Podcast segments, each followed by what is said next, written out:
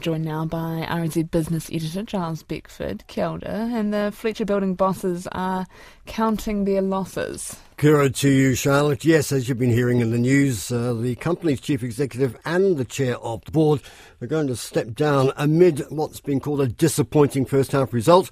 The first half loss of $120 million. That includes $180 million uh, write down and extra costs in uh, previous projects and another $122 million uh, for the value of its Australian Tradelink business, which is now to be sold.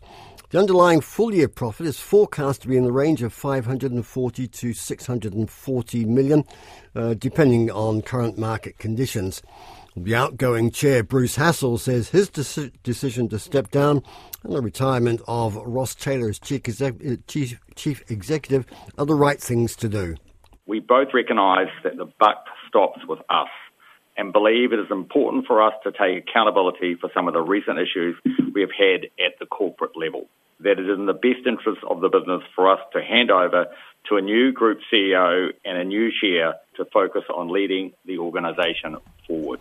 Well, Ross Taylor, Chief Executive, says the focus is to close the book on historic projects, and he's also looking to resolve the leaky plumbing pipe issue in West Australia, which he says is down to faulty installation and not product failure. In the meantime, he says the underlying performance of Fletcher Building is strong and it will bounce back.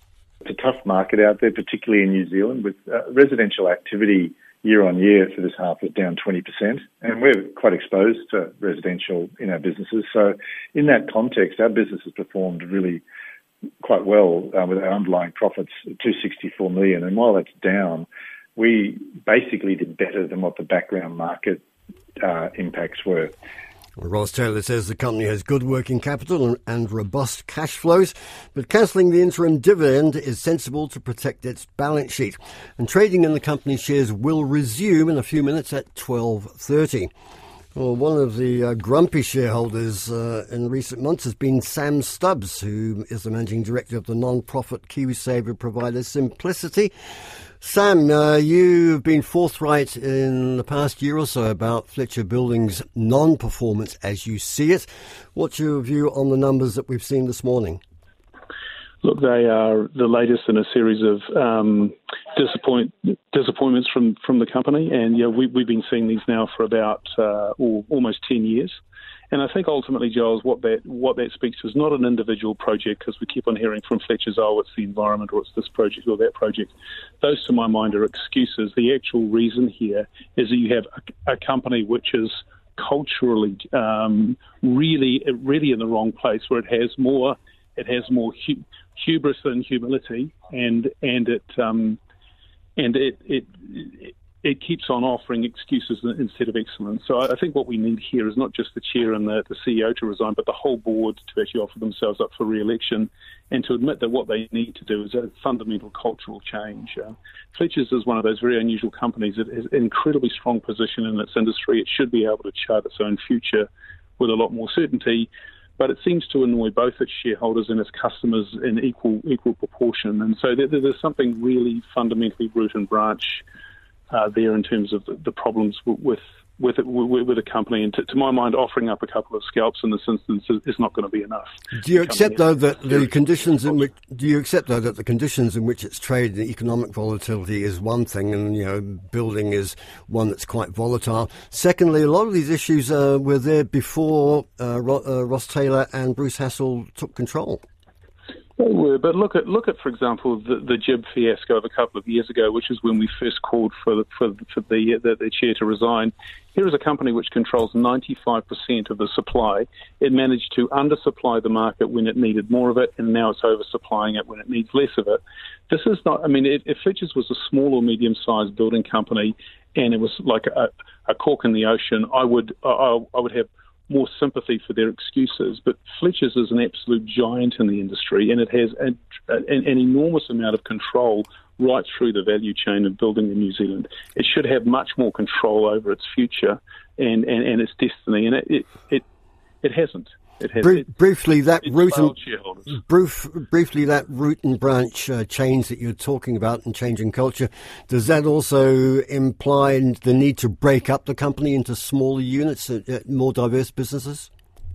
Not necessarily. It's certainly one option. And when you have um, large companies like this that have fundamental uh, culture failures, often the best thing to do is to break them up and and let them survive in a in a a, a very competitive and dynamic uh, market as their own entities. But that's not necessarily the case with Fletchers. I mean, if you think about what they do from supplying GIB to building houses to being major constructors, major suppliers, an, an, there's, an, there's an enormous value chain there, which if this company was extremely well run, you could really get very good value for customers and shareholders now. Uh, uh, it, it's possible.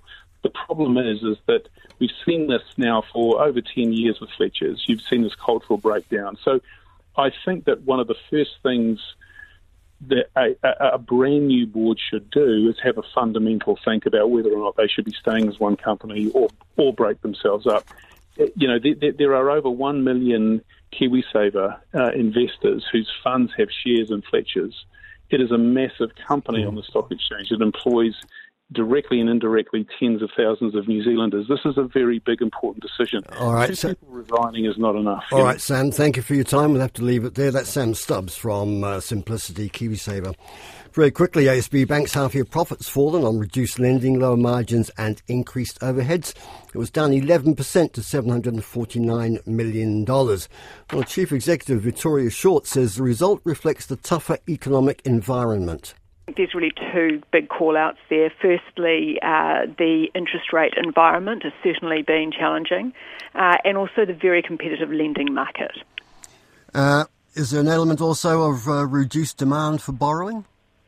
Yeah, I mean, banks' profitability is inextricably linked to the economy, uh, and by that I mean GDP. And you can see that over the last two decades, it hasn't changed.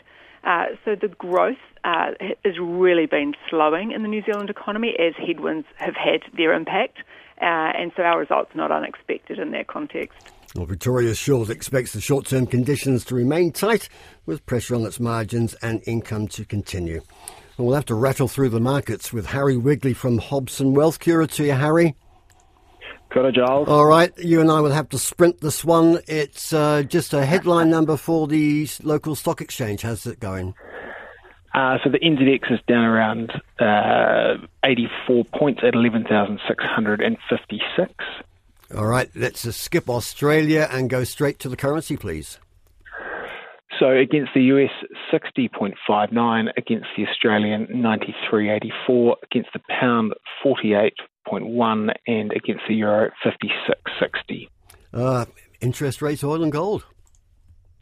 Three month bank bill is 5.77, 10 year government bond is 4.98, Brent crude 82.66, and spot gold is 1,991. Thank you very much. Somewhat truncated report there with Harry Wigley of Hobson Wealth. Remembering Fletcher Building resumes trading at 12.30. We'll wrap it all together for you around half past five in Checkpoint. But for now, Charlotte, that's business. Kia ora.